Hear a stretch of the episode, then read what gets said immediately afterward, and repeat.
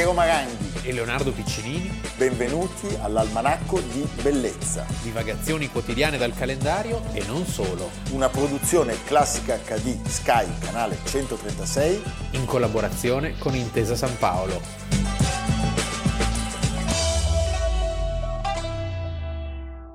Almanacco di Bellezza 7 giugno e noi partiamo da una Libia ancora italiana perché in quel luogo, il 7 giugno del 1942, nasce Muammar Gheddafi, che sarebbe poi diventato il famoso Rais di tutta la Libia. Non di Baghdad, ma di...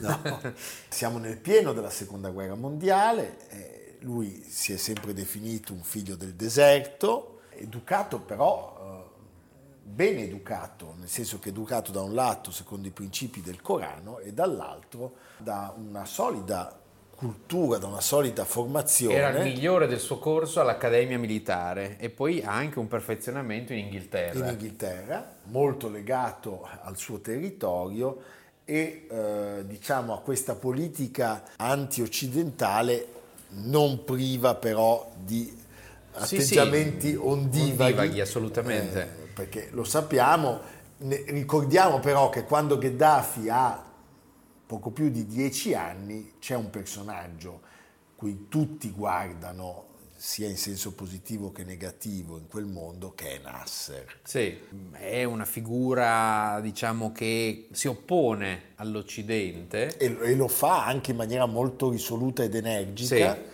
anche caso con, di Suez. Anche con alcuni successi di certo. politica estera e poi anche con alcune debacle. Ma qua, cos'è la Libia in cui cresce eh, il giovane Gheddafi? Ricordiamo che nel 59 la Esso Standard scopre un ricchissimo giacimento in Cirenaica. Lui era di Sirte, quindi era nella parte del Golfo a ovest c'è la Tripolitania, a est la Cirenaica, a confine con l'Egitto. Sesto paese produttore di petrolio. Credo. Sì, scopre un ricchissimo giacimento e quindi quello che Salvemini chiamava lo scatolone di sabbia diventa invece la gallina dalle uova d'oro. E, e come naturalmente noi non c'eravamo più. Noi non c'eravamo più, c'erano però ancora molti, molti nostri italiani. connazionali che, che dovranno delle tenute bellissime, certo. c'erano dei ricordi del periodo coloniale molto importante. Eh, come hai ricordato, alla fine degli anni 60 la Libia è produttore mondiale di petrolio, sesto produttore mondiale di petrolio,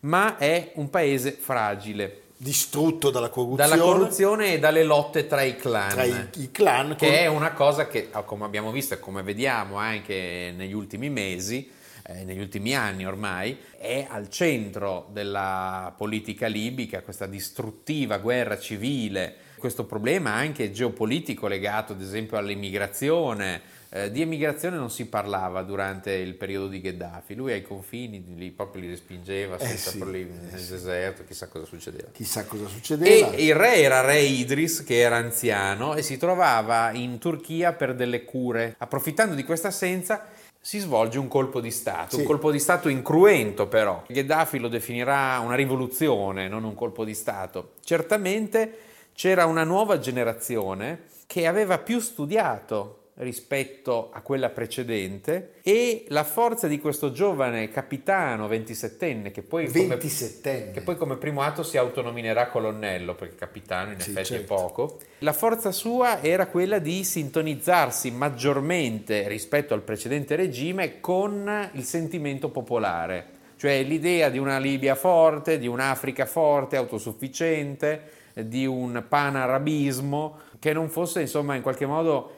quindi questa Libia dipendente dagli affari e dagli interessi occidentali. Sotto il motto libertà, socialismo, unità nasce la Repubblica Araba Libica e questo ragazzo di 27 anni diventa il presidente del Consiglio. Il colpo di Stato avviene il primo settembre del 1969. Allora c'è un nuovo governo e che cosa fa? Nazionalizza le grandi imprese, chiude le basi militari straniere, anche perché una delle grandi colpe che venivano attribuite a Re Idris era la sudditanza nei confronti della Francia e degli Stati Uniti. Gli italiani sono in quel momento costretti a lasciare la Libia, parliamo sì. di circa 20.000 persone. Lui diceva che in un'intervista che eh, gli italiani che venivano e tornavano per lavorare erano benvenuti, ma questi erano stati insediati dal fascismo e vivevano di rendite a spese del popolo libico. Certo. Poi ricordiamo anche una cosa che la famiglia di Gheddafi aveva combattuto il colonialismo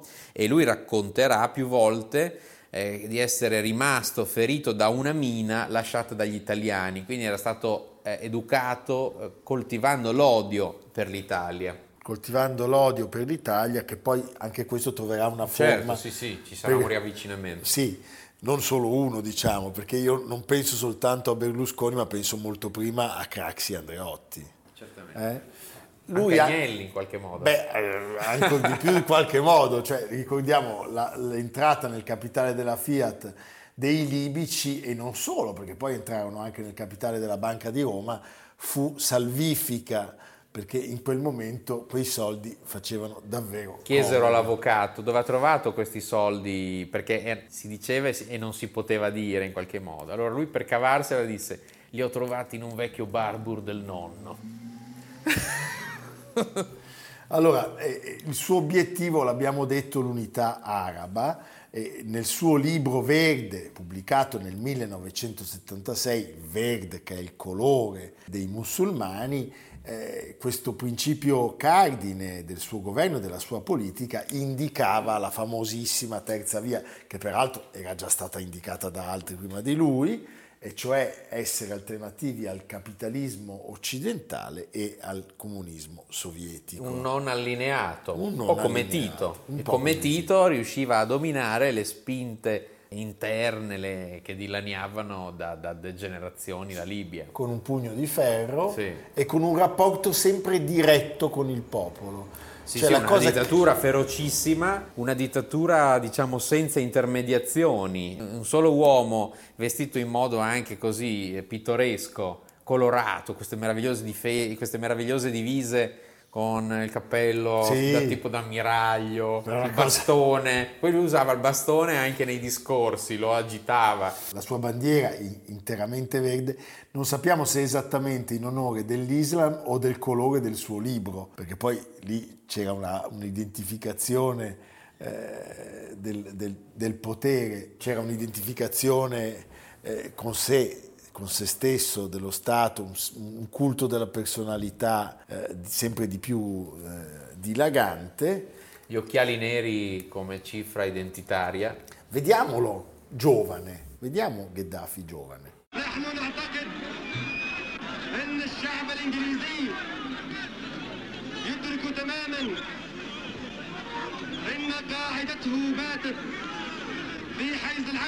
Ecco, nel 1979 c'è una svolta, ma non, diciamo che non è una svolta democratica, cioè lui rinuncia ad ogni carica politica facendosi semplicemente chiamare la guida della rivoluzione, cioè sì. rimane da solo al potere. C'è e... anche da dire una cosa che ad esempio all'inizio tu hai ricordato la figura di Nasser che muore nel 1970 di infarto a 52 anni e con l'Egitto ci sarà sempre un cattivo rapporto. E non solo con l'Egitto eh, ma anche con il suo vicino Israele che verrà visto Beh, come certo. il campione di ogni male. In particolare gli accordi di Camp David di cui abbiamo parlato anche recentemente sotto l'egida di, del presidente Carter, verranno contestati fortemente da Gheddafi, verranno visti come una vera eresia e lui si farà interprete di questa risposta, di questa reazione anti-occidentale anche contro un Egitto morbido come era quello di Sadat, sì. che poi a sua volta verrà ucciso da un fondamentalista. Ecco, ricordiamo la sua disinvoltura nei rapporti di politica estera.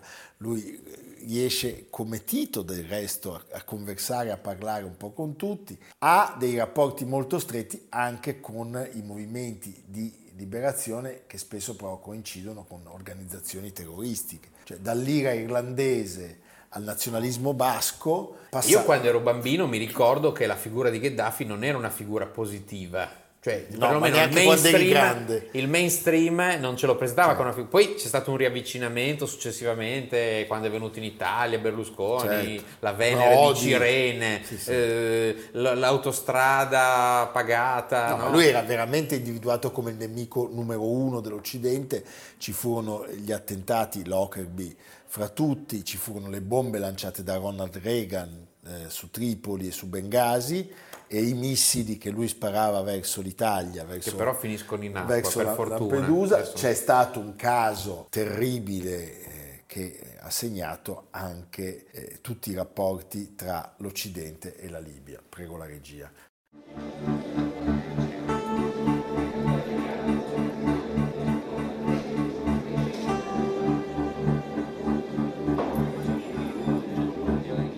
all'aeroporto fino alle 5 del mattino, nessuno ci disse alcunché, solo alle 5 qualcuno, 5 e mezza, non so, apparve eh, dicendoci danno questo aereo per disperso. Queste sono le prime parole ufficiali che ho avuto da un uomo che stava lì all'aeroporto e a titolo ufficiale ci dava questa notizia. Questa storia infinita di Ustica, Leonardo, è difficile da, da, da raccontare. Eh, io che non ho elementi di conoscenza superiori a quelli degli inquirenti o di chi se ne è occupato in maniera molto più approfondita, sono convinto che ci siano i francesi con gli americani e che gli italiani, una volta saputo quell'inferno che stava per verificarsi nei nostri cieli, abbiano deciso di avvisare il colonnello. Sai che ci sono delle vicende, no? per, proprio per proposito di questo, che noi diciamo forse un giorno sapremo la verità, o forse mai. O forse se, mai. Se tu pensi a un caso di cui abbiamo parlato di recente, non sappiamo ancora se Gian Galeazzo Sforza sia stato avvelenato dallo zio Ludovico. Eh sì e non lo sapremo, mai. Non lo sapremo mai. Fa parte del nostro carattere. Sì. Eh, Enzo Biagi intervista Gheddafi che eh, spiega come non esista nessun problema tra la Libia e l'America. Signor Colonnello, lei teme che da un momento all'altro gli Stati Uniti attacchino? سيادة العقيد هل تعتقدون أن الأمريكون الأمريكيون سيقومون من حين إلى آخر بالهجوم عليكم من لحظة إلى أخرى؟ والله من الناحية المنطقية السياسية لا يوجد أي سبب على الإطلاق. Della parte logica e politica non credo che esistano i motivi assolutamente. وفي الواقع ما في أي مشكل ثنائي بين ليبيا وأمريكا. E ovviamente non, esistono nessun, non esiste nessun problema tra la Libia e l'America. Vanno perfettamente d'accordo? هل هل أنتم متفقان إذا؟ لا يعني مش ما فيش دولة ودولة متفقات على السياسة العالمية ولكن قصدي ما في شيء يستدعي الحرب بين البلدين لأن ما فيش مشكلة ليبيا أمريكا No, non esiste, non esiste che due, due paesi sono d'accordo sulla politica internazionale, però io quello che dico è che non esiste un problema tra la Libia e l'America. C'è l'embargo quando lui si rifiuta di consegnare i presunti attentatori di Lockerbie e c'è una lunga fase poi di riavvicinamento con l'Occidente che culmina nel 99 con la consegna dei sospettati di quel terribile attentato. Poi e quindi la sospensione dell'embargo. La sospensione dell'embargo, un suo riavvicinamento con Bush figlio e con i paesi europei. Poi c'è il caso eh, che io chiamo caso Sarkozy cioè a un certo punto la Francia a buon gioco, è l'unico caso che io ricordi in maniera inequivocabile di una adesione alla stessa idea da parte di Romano Prodi e di Silvio Berlusconi, perché nostro malgrado noi ci troviamo complici nella sua estromissione, nella sua caduta. Ma qual era il pretesto? Beh, il pretesto era che lui fosse una canaglia, le solite cose, direi. Dopodiché noi sappiamo, o siamo convinti, crediamo di sapere che la vera ragione è che la guerra francese contro il colonnello Gheddafi fu sostanzialmente una guerra contro l'ENI, cioè una guerra della, della, potenza energetica francese contro la potenza energetica italiana. Gli effetti... Tra l'altro era venuto fuori che Gheddafi aveva pagato anche un po' di campagna elettorale di Sarkozy. al buon Sarkozy.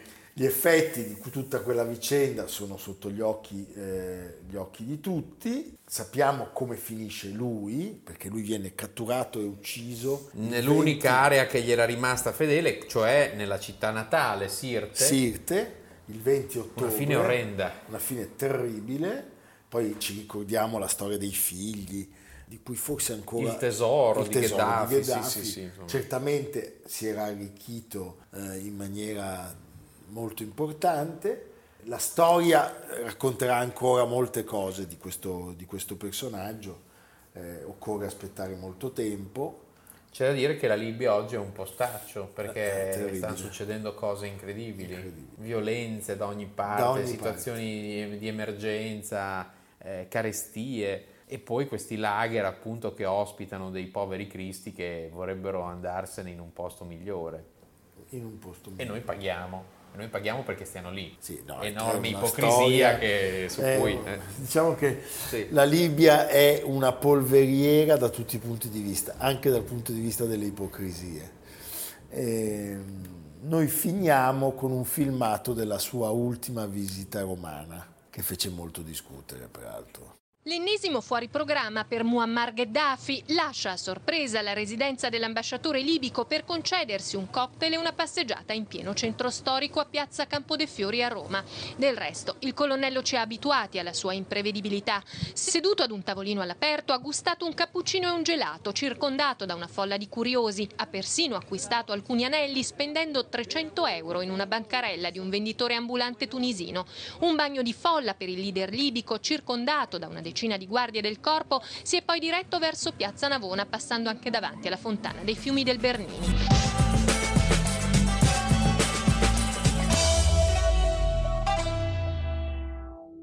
L'opera mi ha sempre affascinato. ehm, Infatti, a me- una- mi ha affascinato il teatro tutto perché poi ho fatto la prosa, poi ho fatto la rivista, poi ho fatto la televisione. Insomma, io sono nato stranamente figlio di un avvocato, eh, figlio di una mamma signora normale.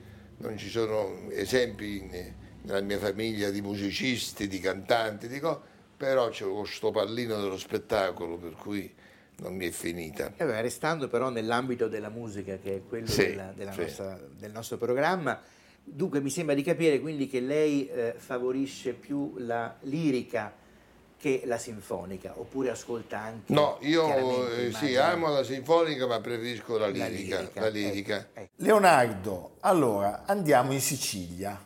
eh? Sì, Abbiamo iniziato questa seconda parte eh, dell'almanacco con una testimonianza diretta per il nostro canale che Pippo Baudo ha lasciato al nostro caro amico eh, Anton Giulio Onofri nella classica domanda. Perché oggi facciamo gli auguri a Pippo Baudo che è nato il 7 giugno. Tra l'altro mi devi permettere di... cos'è fare- l'uomo più famoso d'Italia? Beh, C'è lo è qualcuno- stato. C'è qualcuno secondo te? Sì, qualche bambino Lo è stato, forse. no, adesso è Berlusconi. Sì. O forse non lo è più, non lo so. Sì, anche Berlusconi, sì. È difficile che un bambino non sappia chi è Berlusconi. Il 7 giugno è il compleanno di Pippo Baudo, è il compleanno anche di Rocco. Chi è Rocco? È il figlio di Samantha Chiodini, che è una delle nostre Ah, autrici grande. più prestigiose. Quindi facciamo gli auguri a Pippo Baudo e a Rocco Bellasio, figlio di Samantha Chiodini e del grande direttore della Prealpina, Daniele Bellasio. Fantastico. La Prealpina. E abbiamo detto tutto Abbiamo quadro. detto tutto, il quadro, familismo, l'almanacco. eh. Allora, lui nasce a Militello nel 1936 in Val di Catania e gli vengono dati tre nomi, Giuseppe Pippo, Raimondo e Vittorio, figlio di un avvocato, Giovanni Baudo, e della casalinga Innocenza Pirracchio. Sì. Bellissimo. Si laurea controvoglia in giurisprudenza. Ma vuol fare lo spettacolo. Vuol fare lo spettacolo e... No, ma aveva già e incominciato. trova ogni escamotage Sì, possibile. il giorno della laurea lui arriva per miracolo perché stava presentando Miss Sicilia. Poi, come dire, credo che Pippo non sia insensibile alla bellezza femminile, lo ha dimostrato. Per, per andare a Catania, dove si laureò, lui raccontò che trovò un passaggio su un furgoncino in cui si dovette sdraiare tra casse di frutta e verdura. Faceva il teatro da quando aveva sei anni, ma appunto la Una con- vocazione, Una vocazione contro eh, il desiderio paterno di vedere il figlio proseguire nella carriera Sì, a portare avanti lo studio di famiglia. di famiglia e lui sostanzialmente riuscì a raggiungere un accordo perché era una grande famiglia di democristiani quindi gli accordi si trovavano cioè il padre era democristiano e anche Pippo, E anche Pippo, è nato eh, democristiano sì. Allora lui disse io mi laureo col massimo dei voti in giurisprudenza, però poi mi consentirai di tentare la strada dello spettacolo. E quindi ascoltava la radio, si preparava alla tv, cercava di abbandonare, di perdere il più possibile ogni inflessione, ogni accento che potesse ricordare la nativa Sicilia e alla lunga eh, questo ragazzo riuscì ad arrivare, una, una gavetta lunghissima.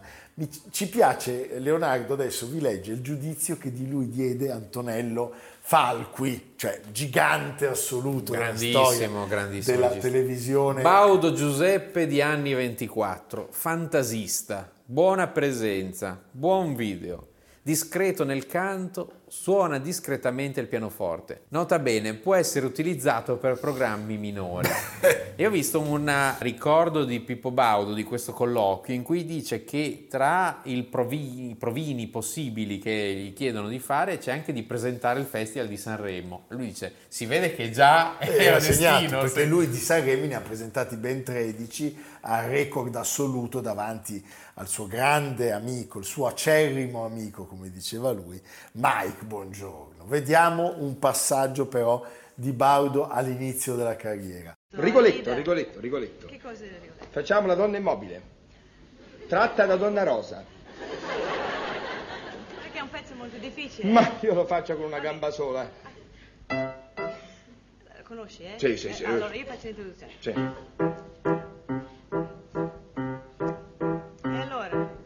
Ah, devo entrare che sì, sì, dimenticato.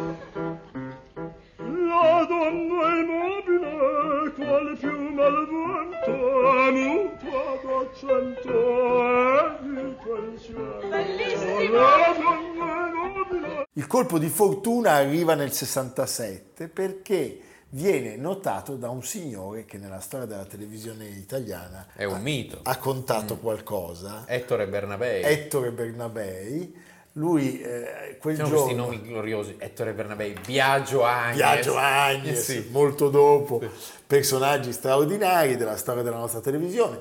E non era arrivata in tempo una puntata di Rintintin e quindi... eh, loro- Galeotto fu Rintintin. Galeotto fu idea, decisero di rimpiazzarlo con la puntata pilota di un programma che poi è diventato un mito della televisione, Sette Voci, che era stato preparato da Baudo ma chiuso in un cassetto perché la Rai lo aveva ritenuto brutto. Ci fu un successo pazzesco e quindi Bernabei disse, beh ragazzi forse bisogna... Proviamo. Proviamoci. E cosa accade? Accade che di fatto Pippo Baudo da quel momento è uno dei quattro moschettieri. I quattro moschettieri della televisione italiana erano Tortora, Mike Buongiorno chiaramente, Corrado. Corrado e appunto Pippo Baudo.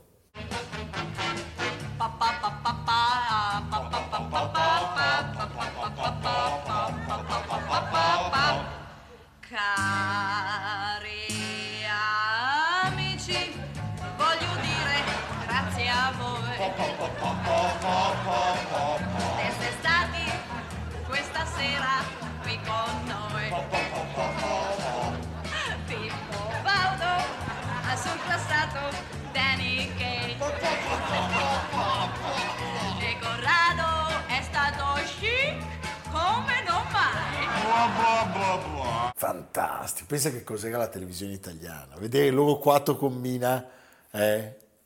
Come si fa adesso? Ci siamo noi, bisogna accontentarsi. Sono gli anni di Canzonissima, di Spacca 15 e poi la consacrazione, prima con Domenica In, sotto la sua guida per ben sei anni, ma soprattutto, come abbiamo già detto, è il Festival di Sanremo a conferirgli quella monumentalità. Lo ha presentato 13 volte, Beh, la scena in cui lui no, va lì e parla con quello che si vuole uccidere. lo abbraccia. Sì, credo che sia la scena più replicata da Blob nella storia. Nella storia insieme a Ciro di, di A Sandra Ciro di Milo. Sandra Milo, di Sandra Milo. Lui inizia a E Sanremo. poi lui era lunghissimo, quando Sì. si muoveva c'aveva sempre Sì. queste braccia lunghe, una sorta di enorme, chissà il sarto che problemi. Che problemi, Quanto- quanto, tessuto, quanto tessuto. come Gary Cooper Sì. eh? o come Maranghi dopo essere ingrassato di 20 kg. Senti, nel 68 lui inizia a Sanremo, tra l'altro è un anno, come dire, di ripartenza perché è successo l'anno prima quel po' di tragedia legata al suicidio di, di Tenco. Tenco. E poi le edizioni dal 92 al 96. L'ultima volta è stato nel 2008 con Piero Chiambretti. Durante il primo dei festival di Sanremo lui ebbe l'ardire di togliere la tromba a un signore perché il regolamento vietava che chi gareggiasse potesse suonare più di una canzone. Stiamo parlando di Louis Armstrong. Ah, però.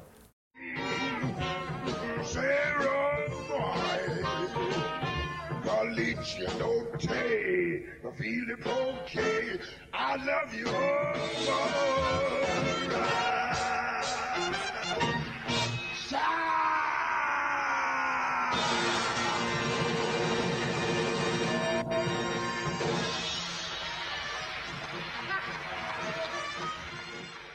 alla fine della canzone, grandi applausi, incominciano When the Sense come Macinin.